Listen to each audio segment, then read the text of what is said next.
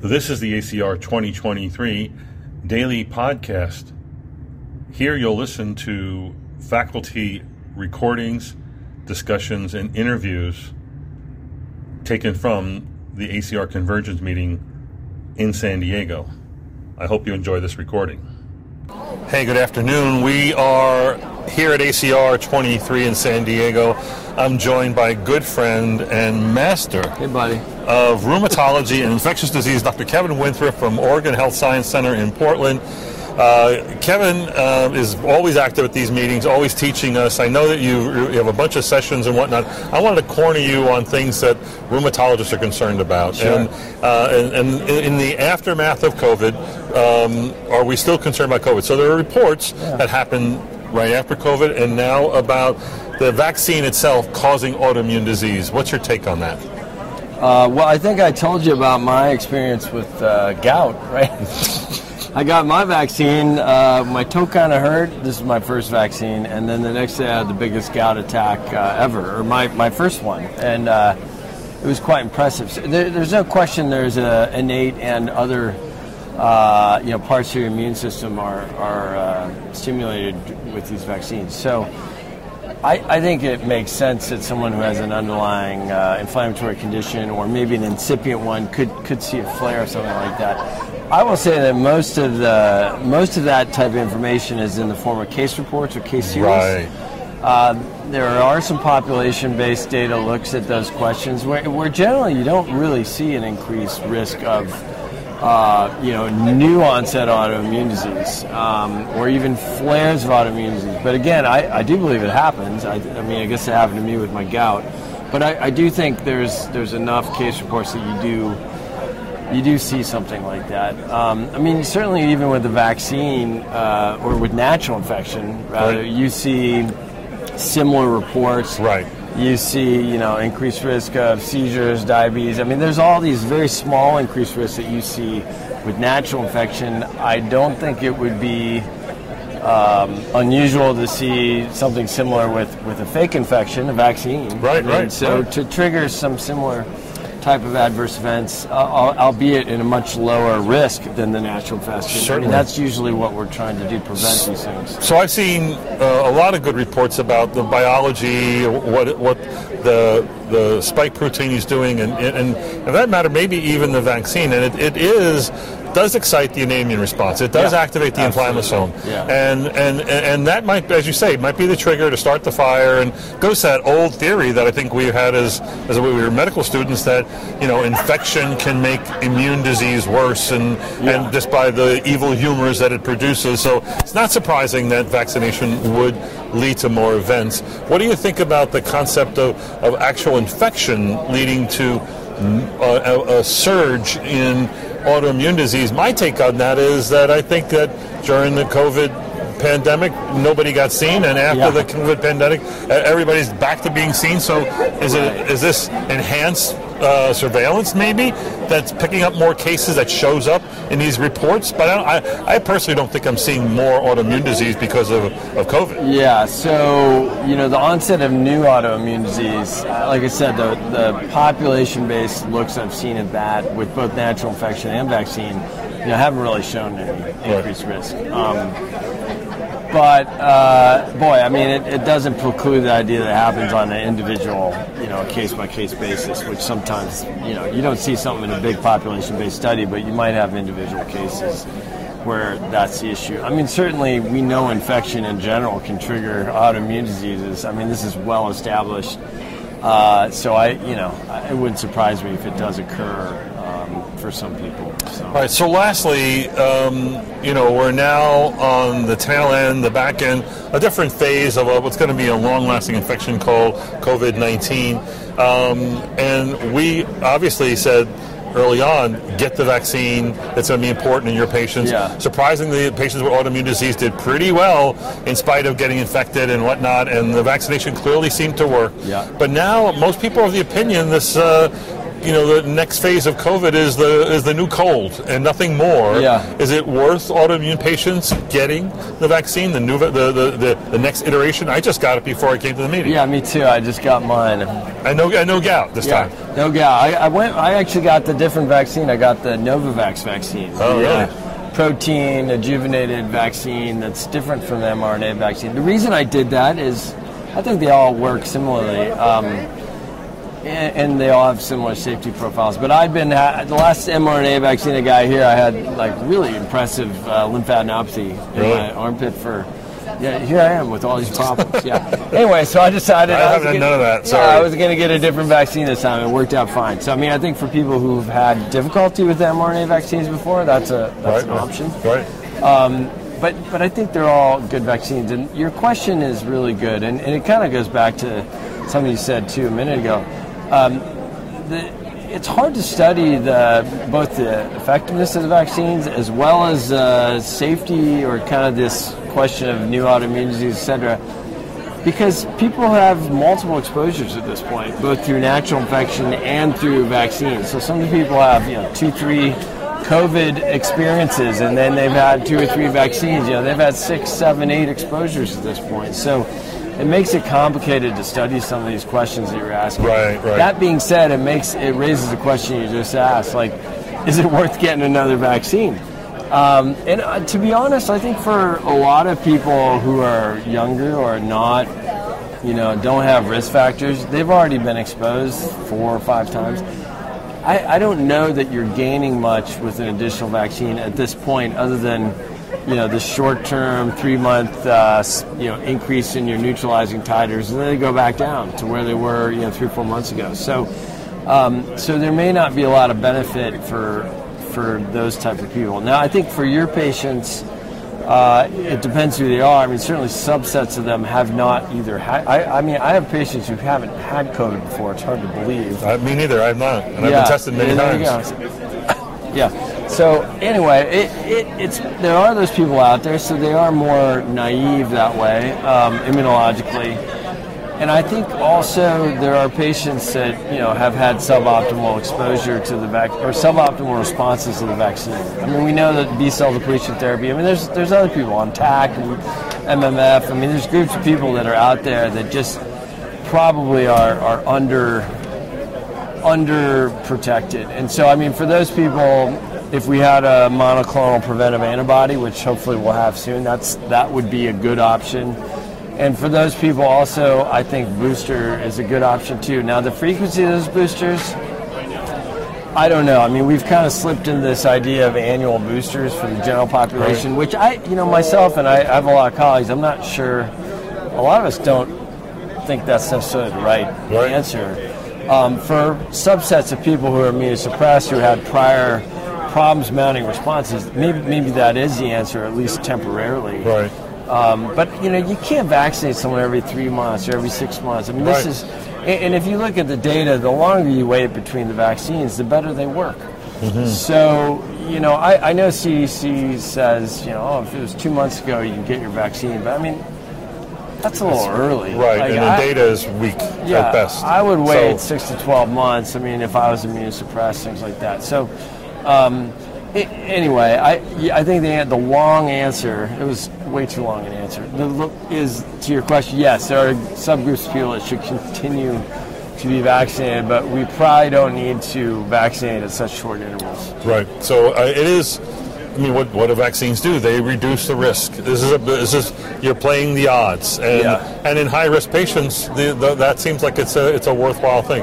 I think that we know who our low risk patients are, and that we can be more conservative with them. But I, I think this is very helpful advice. So, Kevin, always wonderful. Yeah, Let's, hey, do, let's do uh, it again next year. Come, come to our uh, thing tomorrow. Len Calabrese Oh, yeah? and I, and Cassie, and Al Kim, and Is this session on what? uh, several other people. Yeah, it's a uh, CME, you know, Vindico CME on COVID.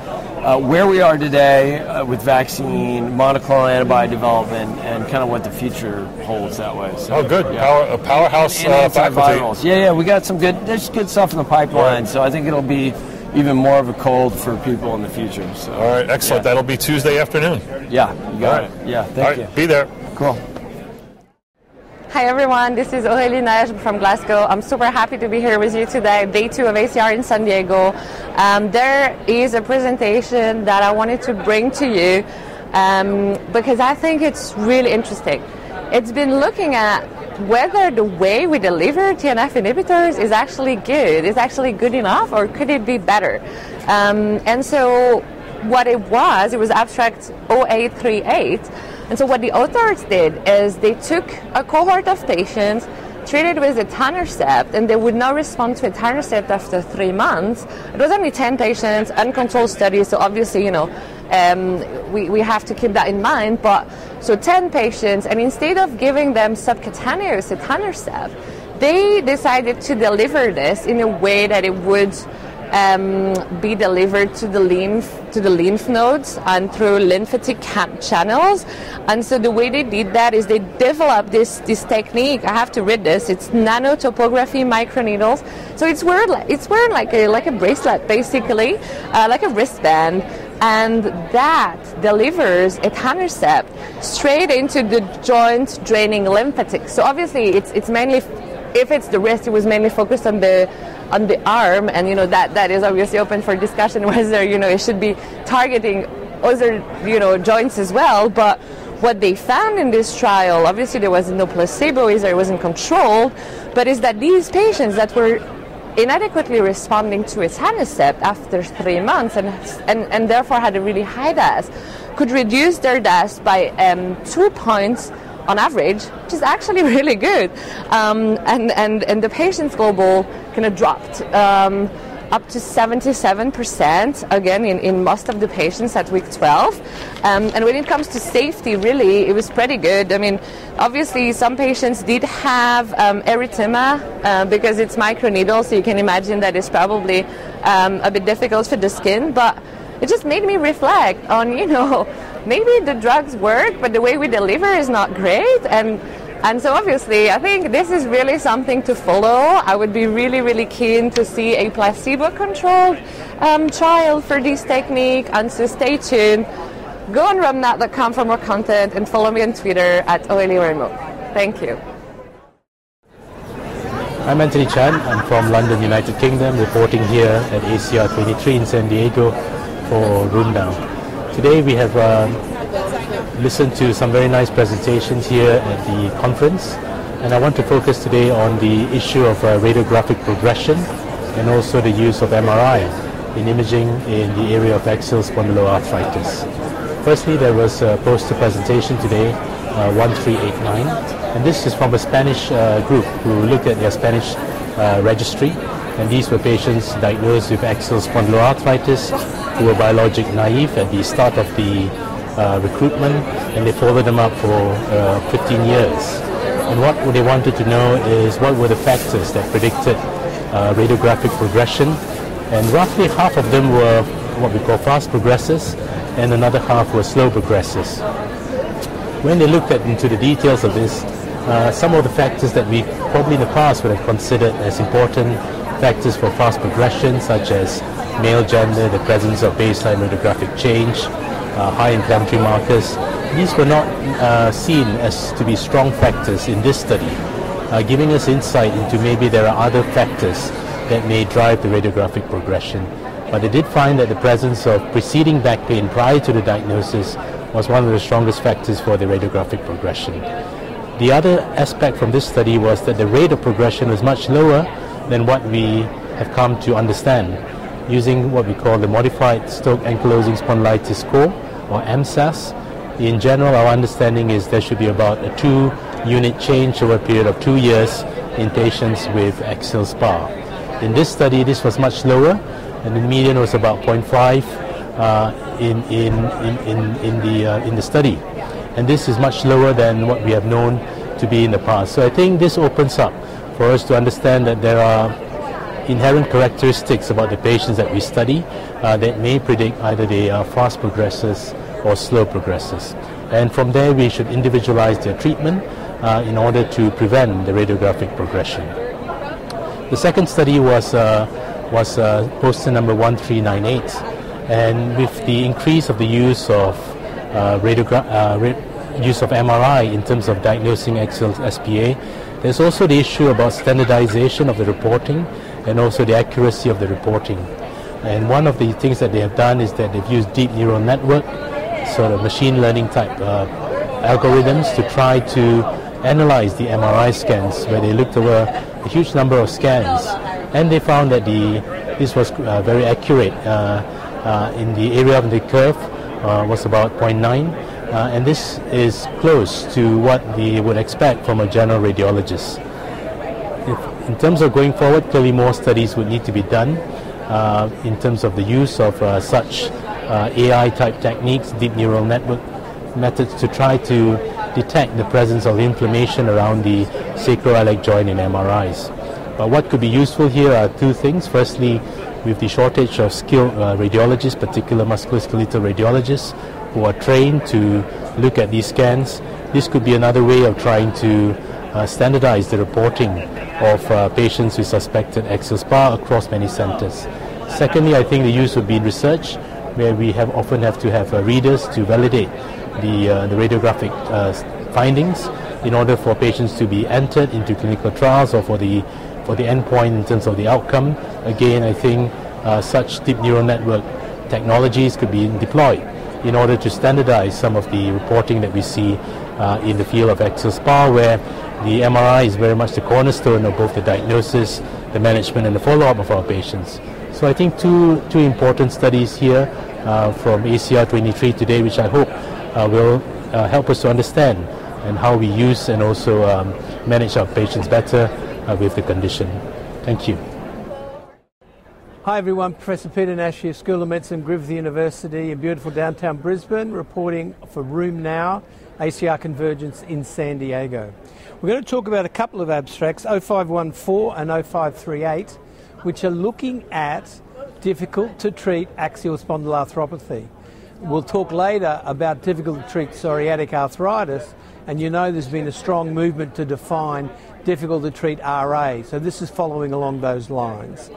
The first abstract comes from a French group, and they're trying to define difficult to treat axial SpA, and they looked at a large French database and they found 23,000 AxSpA patients, of which about a half had taken a biologic or a targeted synthetic DMARD.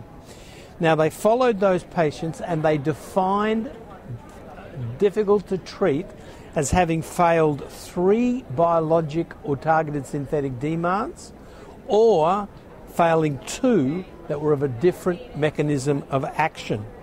So when they looked through this massive database to see which patients fitted that definition that they came up with, and you can argue whether it's reasonable or not reasonable, they found almost 10% across the board would be classified as a difficult to treat AxSpA. And they found if they looked in the patients who'd already failed a biologic or a targeted synthetic, you're talking about 20% of that population, one in five considered difficult to treat. So, what were the factors that were um, predictors of being difficult to treat? Female gender, peripheral arthritis and peripheral symptoms, the presence of psoriasis, and then things like depression, hypertension, and smokers when you compared not difficult to treat with difficult to treat. Now, this database has nothing about disease activity in it, which is one of its biggest limitations of this particular study.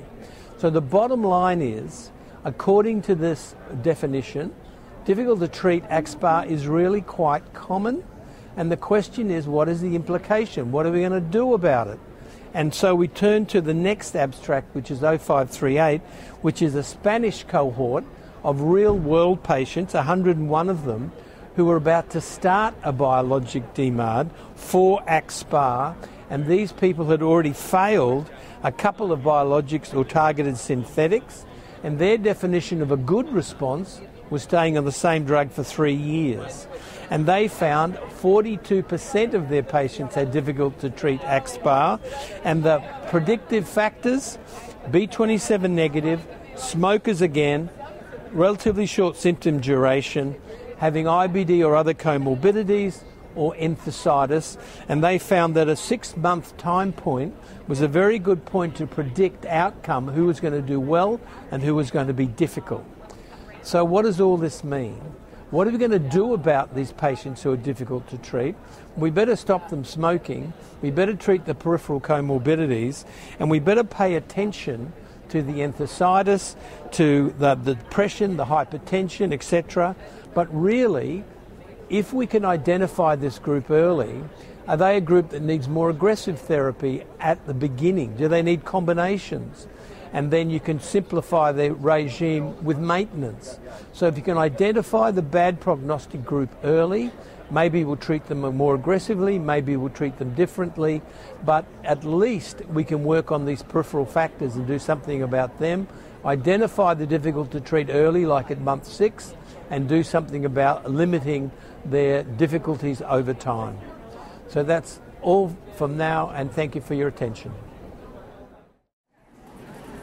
Hi, this is Dr. Kathryn Dao. I'm in San Diego at the American College of Rheumatology Conference 2023, and I have with me um, Jun Chu, and she's from the NIH. Thank you so much for joining me. Thank you so much for having me. So, I was very captivated by your abstract which um, was presented at this meeting, and it has to do with the use of gonadotropin agonists in order to preserve fertility. Could you tell me a little bit about what got you inter- interested in this field and what the abstract shows? Absolutely. So, what you know, um, what prompted this study is really because uh, there's very limited data on the use of GnRHA or gonadotropin releasing hormone agonists for ovarian preservation um, for you know female patients receiving Cytoxan, and there was uh, conflicting recommendations from us and our OBGYN cohort. We were referring all our patients over to them to get Lupron prior to you know giving IV Cytoxan, and they were you know coming back saying, I don't know if this really does anything. So we first started a meta-analysis, and um, we looked at all the rheumatic patients receiving IV Cytoxan and uh, Lupron, and we found that Lupron does help with um, ovarian preservation in our meta-analysis, which we published. And then after the meta-analysis, we ended up looking at our own uh, lupus cohort. So we did a retrospective study, and that's what this abstract uh, really uh, tells us is the retrospective study that we did, and it includes um, a chart review and a questionnaire of 100 patients. Um, so one group of the patient only had Cytoxan. Um, group two had Cytoxan and GnRHA, and group three were just controls. Um, and we did a chart review in terms of looking at their demographic demographic info, information, their disease accrual, um, disease activity, and also how much cumulative cytoxan dose that they received. Um, after we looked at all of that, we also looked at, um, we also sent out the patients a questionnaire, which asked some questions about, you know, how much, um, in terms of their fertility status, um, pre and post cytoxan exposure, length of menses, regularity, um, infertility, and also um, pregnancy outcome. And what we found was that in group one, which is Cytoxan only, there was a higher risk of um, premature ovarian insufficiency, which we measured or defined as uh, menopause before the age of 40. So it was 37% compared to group two, which had Cytoxan plus GnRHA, which was only at 20% compared to the control group, which were only lupus patients with no Cytoxan exposure. In addition to that, we found that length of menses for both group one, Cytoxan only, and group 2, Cytoxan plus GnRHA, length of menses decrease pre and post Cytoxan exposure. So this is very pre- preliminary data. There's only about 100 um, subjects. Um, and uh, I did mention earlier, but in the demographics, the patients who were in group 1 were a little bit older compared to the patients in group 2, which um, also, you know, when they're exposed to Cytoxan in older age, there's, you know, more damage. And also because the group 2 is a little bit younger, about 12 of them have not turned 40, so we need to go back and finish collecting data. So it's preliminary, we need to finish collecting data and hopefully to expand the, the group and then also collect information such as AMH levels, FSH, estrol. Um, so we need to do more work, but currently our preliminary data does show that um, giving GnRHA concurrently with cytoxan helps with ovarian preservation, which supports our meta-analysis that we did. No, that's that's awesome. And when she says older, it's not that much older. It's not my age actually. It's like 27 years old versus 24 years old. So it's not like you know people who are like in their mid 30s or even 40s. No, these are still young young ladies, really. Um, I'm so glad you did the study And the reason why is because recently I had a patient that I saw. I've been trying to get her a gonadotropin agonist with her cyclophosphamide. She has lupus nephritis. She wanted to have babies, and she was like 25, 26. They refuse. They just won't pay for that. And, you know, this is going to give us more data.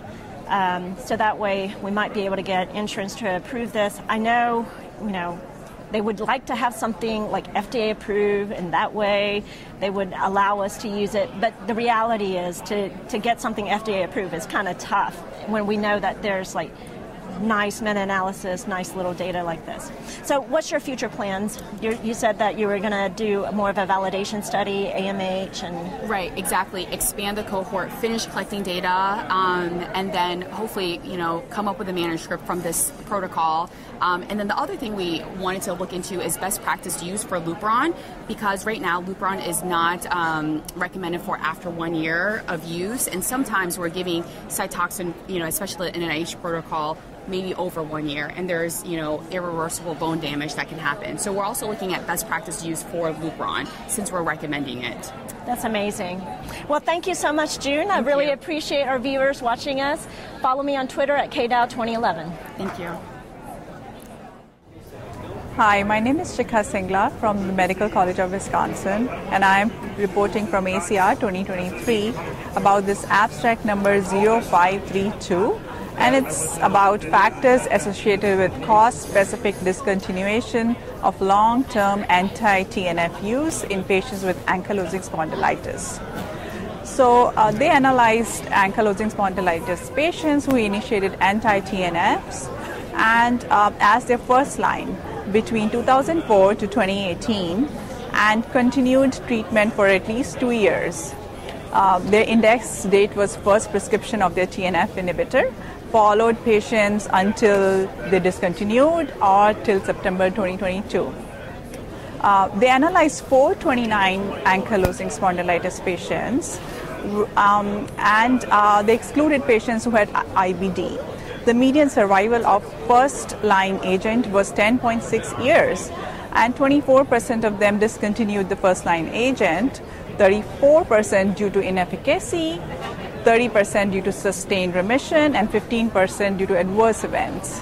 Um, there was higher baseline uh, BASDAI and infliximab use were, the uh, were associated with higher likelihood of discontinuation um, due to inefficacy.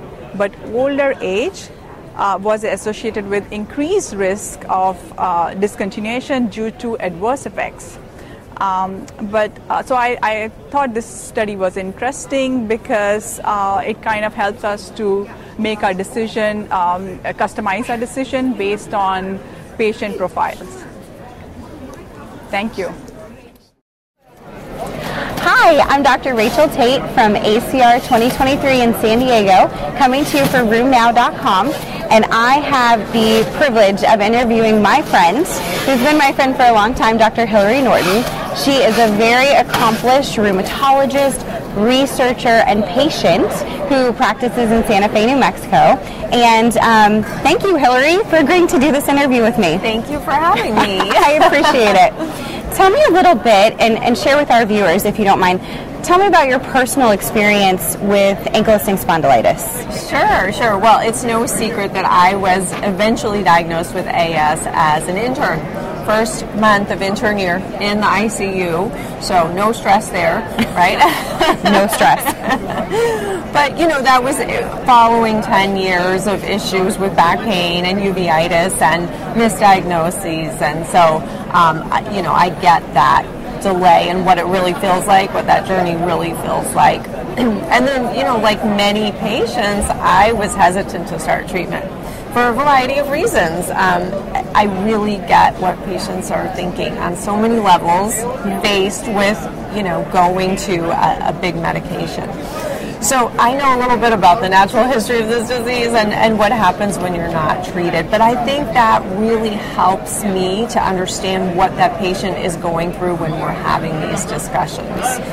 So did your experience play a part into why you chose rheumatology? Oh, absolutely. I mean, I mean, you're fabulous because of this experience alone, but what you provide to patients. So tell me a little bit about that. Well, it was on my radar, but you know, then I just spent all of my time reading about rheumatology. So, you know, my whole intern year, that's basically what I was doing when I wasn't studying other things. So it just made sense, right? it was a natural fit. Right. Were you interested in clinical research and like the the nature of your your um, job search with your employment, your career? Yeah, you know, it's funny, private practice and clinical research was not on my radar when I finished fellowship at all. And through a series of interesting events, I hit the ground running. I started my own private practice right out of fellowship. And it's evolved over the years. So it's evolved. We now have a robust clinical trial program, which is so exciting for our patients, really. So I love it. But outside of clinical research and private practice, you do a lot for advocacy. So tell me a little bit about that. Yeah, you know, I see a lot of patients who come to me, as we all do probably, for second opinions who have had experiences that they're less than happy with. And I get that. I mean, I get, uh, we're, we're burned out. Our jobs are hard, right? Yeah. We work really hard. So I understand that, that sometimes they want a little bit different fit. But the stories I hear really consistently when, when I meet new patients are, thank you for listening. Nobody's ever listened to me before. And I think it's been very humbling as the years have gone on in my own practice. I've realized that, you know, we have our agenda. We want to treat to target. We want to get certain outcomes for the patient. We want to do the very best for them. But these diseases present in such a heterogeneous way, and sometimes simply listening and validating what people are going through, and then providing them with information to make informed decisions as opposed to trying to make decisions for them really goes a long way. So I think I've sort of settled a little bit, and I will give them time to think and, you know, to just really participate in their health. So you develop relationships with your patients? no, I But joke. do, I right? know. That's well, what we, we do hope to. in rheumatology, Yeah. right? I think I think we're all really good at that, but um, it's a process. I'm constantly learning and, and hopefully getting better, but it's a process. Well, you provide the color to the context, right? To everything that they're experiencing. And because of a shared experience, even though it may be different, it does provide um, almost like a common ground Yes. to be able to start a conversation. Yes. And the understanding and the um, maybe the empathy and the sensitivity that it takes to practice rheumatology in 2023 and beyond. Yes. So, um, what's next? What's on the radar for Dr. Norton? Well, we're growing the clinical trial program, so that's very exciting. We moved to a new building, but our practice is really focusing a lot more on wellness right now. So we're bringing in some new wellness options. That's what patients want. Um, we're going to start some interesting things around walking and nutrition. Um, th- these are things that patients have been asking for. So That's awesome. Well, I'll come walk with this doc any day. So thank I would you. love that. I would too. thank you so much, Hillary. You are Thank you, just a delight. And honestly, um, for this and other updates around ACR 2023, check out RheumNow.com and of course follow Dr. Hillary Norton and myself on Twitter.